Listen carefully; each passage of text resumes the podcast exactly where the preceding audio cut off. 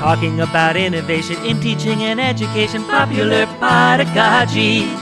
Discussions that are topical and sometimes philosophical, popular pedagogy. Popular pedagogy.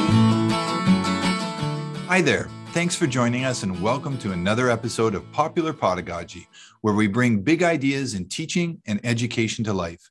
I'm your host, Chris Carlton, and this podcast is brought to you by the Faculty of Education at Queen's University. Welcome to our May podcast.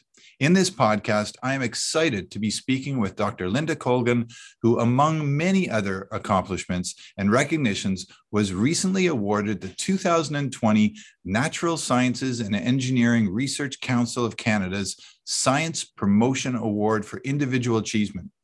This award honors people and groups that are inspirational in the way they promote science to the general public. And Lynda is all that and more. Today, she is here to talk about one of her favorite topics, and that is Science Rendezvous, which is happening here in Kingston and all over Canada starting May 4th and running through until May 22nd. Mark your calendars, everyone, because this is going to be an exciting event for everyone.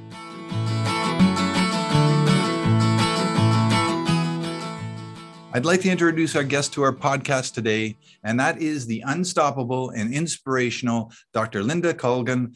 Welcome to the podcast, Lynda. Thank you so much for allowing me to be here, Chris. Now, just to give our listeners a quick glimpse of your career and work so far, prior to your appointment and illustrious career with Queen's, which started in 1998, you were an award winning educator with the Scarborough Board of Education for 25 years. And listen to this during that time, Lynda taught or held leadership and administrative positions at every educational level. That's elementary, intermediate, secondary, and post secondary uh, roles centered around the integration of computer technology and mathematics. Throughout your tenure with Queen's University, Lynda, you developed pivotal resources for mathematics curriculum across Canada, including textbooks, research monographs, and teacher and parent resource guides. And the list goes on and on. And to me, it is just an amazing. And I've said this before and inspiring. Thank you, Lynda, for joining us today. That uh, was quite a, a humbling introduction. I didn't expect all that, but thank you so much. It makes me realize I've had a lot of experience and you have. And now, even though I would very much enjoy just having a conversation with you, Lynda, about the amazing work you've accomplished, I also really want to hear more about the upcoming Science Rendezvous here in Kingston. And you have a reputation, Lynda, to uphold because in 2019, you hosted one of the largest and most successful Science Rendezvous events in Canada, attracting over 5,200 visitors. And for this work, your team was presented with the inaugural STEAM Big Award from Science Rendezvous Canada, which was created to recognize an outstanding science rendezvous event. And then in 2021, you won the national award for the best virtual event with over 29,000 visitors from around the world attending your webinars and taking advantage of your on demand resources. So, Lynda, how do you top that? well, this year, Chris, I don't think we are aiming for bigger and better. What we're aiming for is a science rendezvous renaissance. We haven't had an in person event since 2019. We are aware of the fact that people are still conscious of safety with respect to COVID. And so, what we have done is basically try to provide an event that has a three pronged approach to keep everyone feeling that they can participate in a way that makes them feel safe and comfortable. So, for example, we are still going to have live events at Leon Center on Saturday, May 7th, but it will be in a more restricted area, simply in the concourse of the building. And we are expanding the number of events that we are going to have out on Tragically Hip Way and King Street. so that if people don't feel safe going inside, they can still enjoy a number of displays outdoors.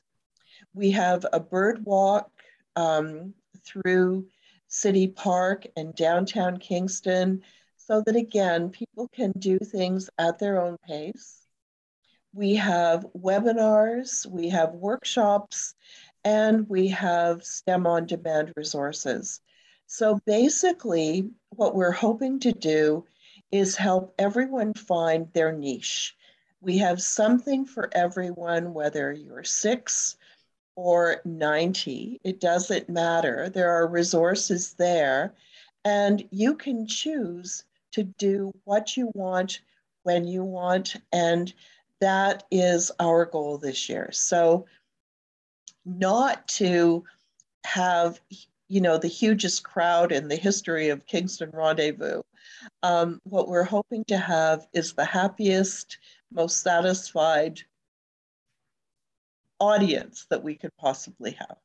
And Lynda, I've got the uh, the copy of the events that are coming up, and I think you said you've tweeted those out as well. And it is so excited. I started printing them off of my computer, and it just kept coming and coming and coming. And the more I read through them, the more excited I got. Like you said, there is absolutely something for everybody, and at everybody's comfort level as well and and so the the grandparents the parents the students the teachers we can all find something that just gets us excited involved and that that curiosity and that wonder that we want to find is is going to be there at this science rendezvous. Well that's our hope chris. Science rendezvous was actually founded uh, back in 2010 by uh, dr dwayne miller from the university of toronto um, who also had um, an appointment in Germany as part of his work as a chemistry professor. And while Dwayne was in Germany, what he discovered over time was that every university, for a couple of days on weekends in the spring, would open their doors and have basically public education events where people could come in and see the labs, see what was going on, talk to people, and basically understand what it was that researchers and scientists did, but also inspire the next generation of scientists by allowing children to see what normally is always behind closed doors. So he brought the concept of Science Rendezvous to Canada in 2010. And it was a very small event then, and it basically happened in Toronto and at Ryerson University.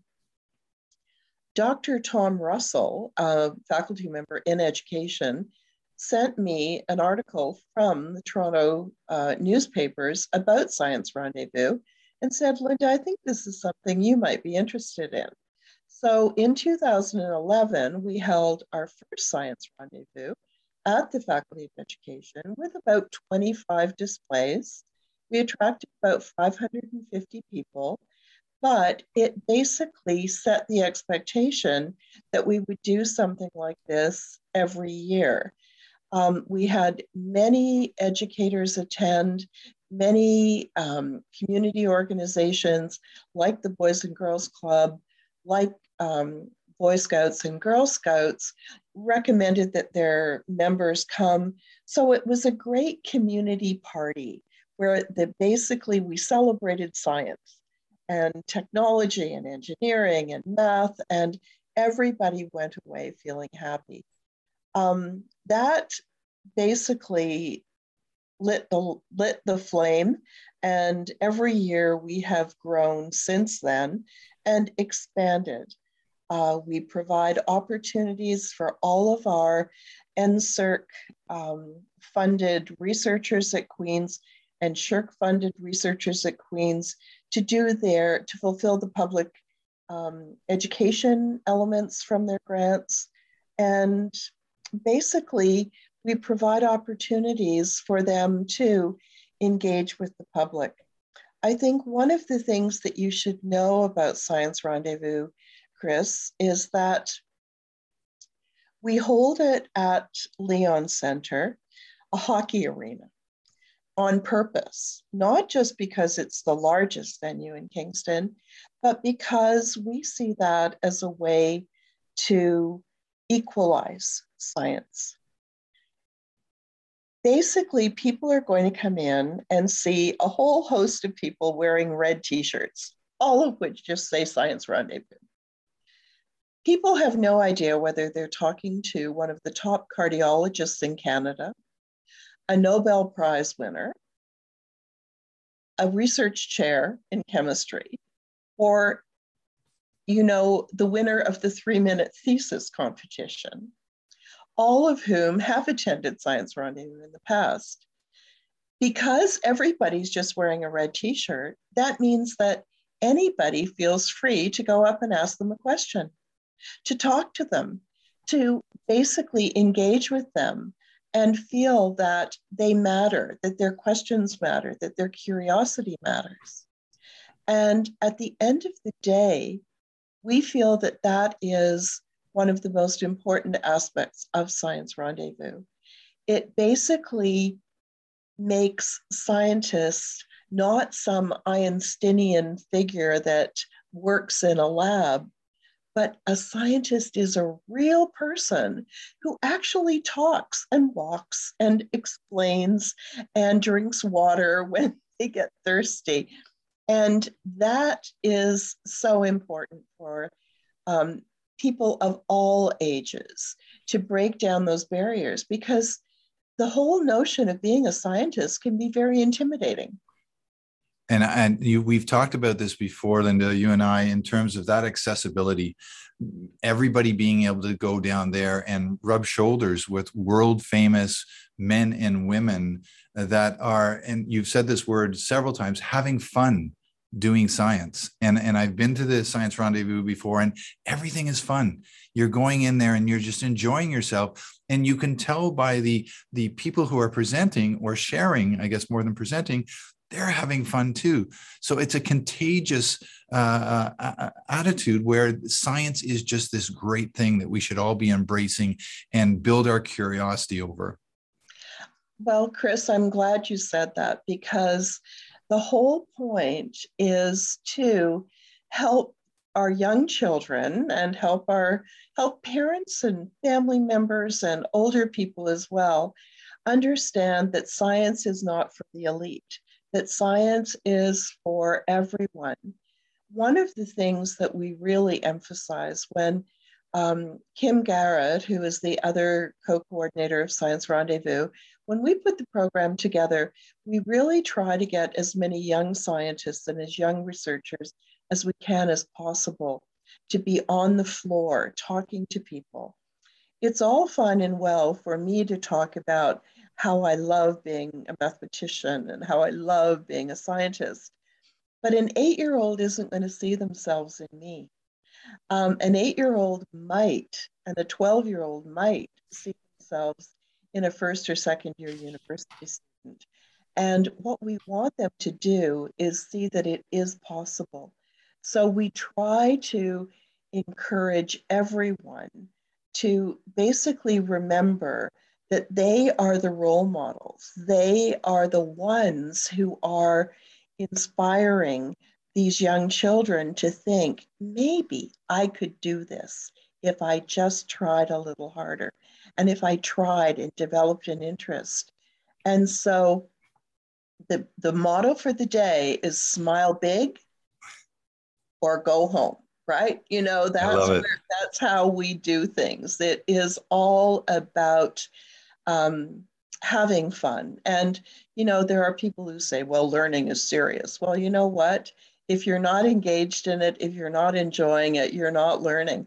So we know that informal education is every bit as important as what happens in the classroom. So all those important lessons that are learned at Science Rendezvous matter. And uh, when they come with that positive energy, they matter even more.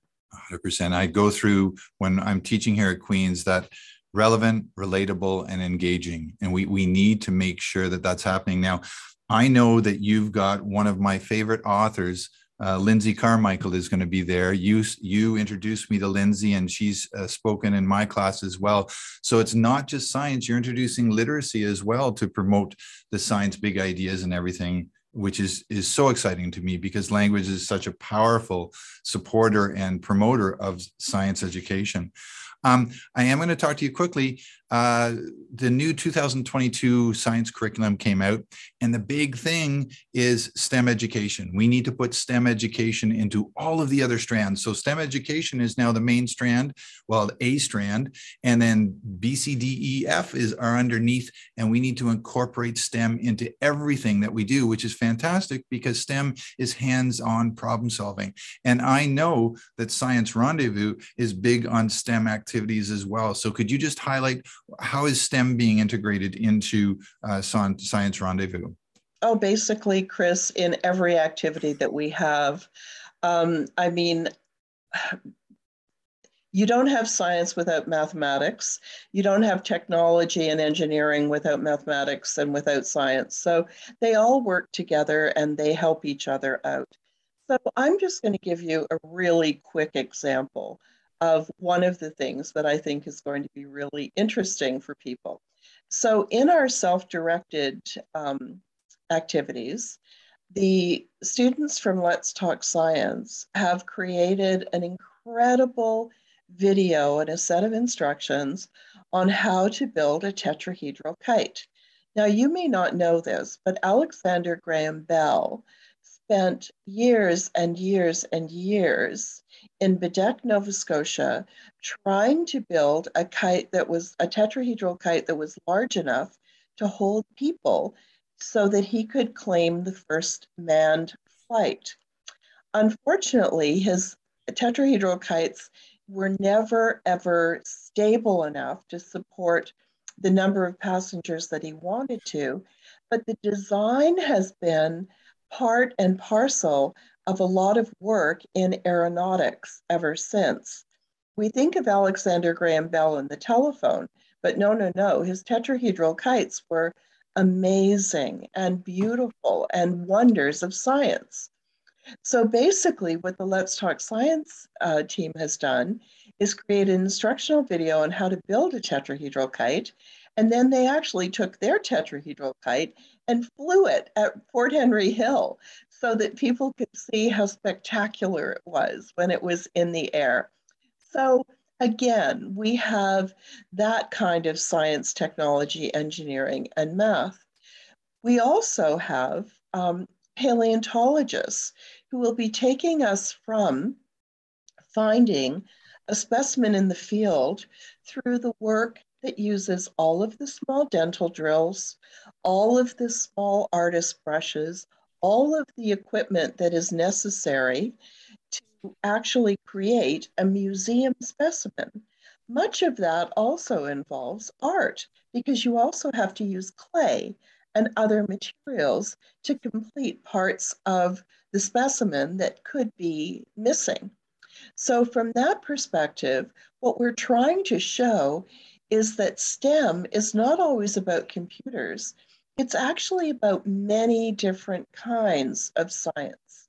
We have um, robots that will be demonstrating their fancy dance moves. I cannot hardly wait.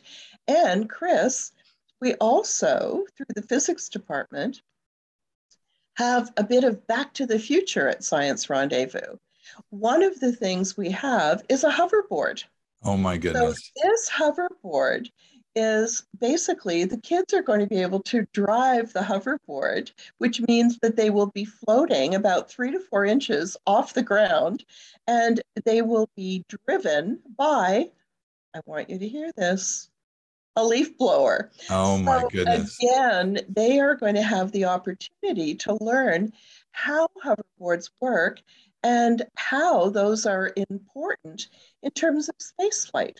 So every single part of science is practical, it's accessible, and there's an example to show that the science that happens in the lab doesn't stay there. It ends up in our everyday lives. And it's so excited, and I'm so looking forward to that. Uh, the hoverboard, sign me up. I'm going to be all over that one. Um, now, um, a lot of our listeners are teachers, so the, this question is really focused in on that, Lynda. How can teachers use these amazing resources as part of their classroom program? Uh, well, you know what? At, at the end of the day, I have been an educator my whole life. I've been a teacher my whole life. So, at the heart of Science Rendezvous, I want to make this not just an event that lasts a couple of days, but an event that happens for the whole year. So, Chris, from that perspective, our webinars are basically open to classrooms so that teachers can bring their whole class to learn about, for example, how robotics are used on a dairy farm. We may not understand that we have many rural communities around us. They those farms are using robots all the time. The milk that ends up on our table is not from some child with a bucket under a cow anymore. So we want to show how technology has impacted the farm. We have um, workshops on stellarium. May 7th is the International Day of Astronomy. Connor um, Stone, who is the coordinator of outreach for the observatory, is going to show us basically the skies above Kingston and what we can see there and how to identify different parts of this. Guess what? You can actually use that program at home and Amazing. teachers can use it in the classroom and it's free. So all of oh. these webinars are going to be, we can link through the website, the Science Rendezvous website, and you be able to access them. Yep, you can register for them and attend them live. And if it's not a good day for your class to attend, guess what? They're there for you to watch when you want and how you want. All of the STEM on demand materials are designed with educators in mind. So basically, there are teaching materials, there are lessons, all kinds of things. But the most exciting thing I want to tell you about, I have been working with Lindsay Carmichael, whom you just mentioned, and with Research Casting International, the, the world's largest creator of museum displays, to create kits for the Education Library Teacher Resource Center.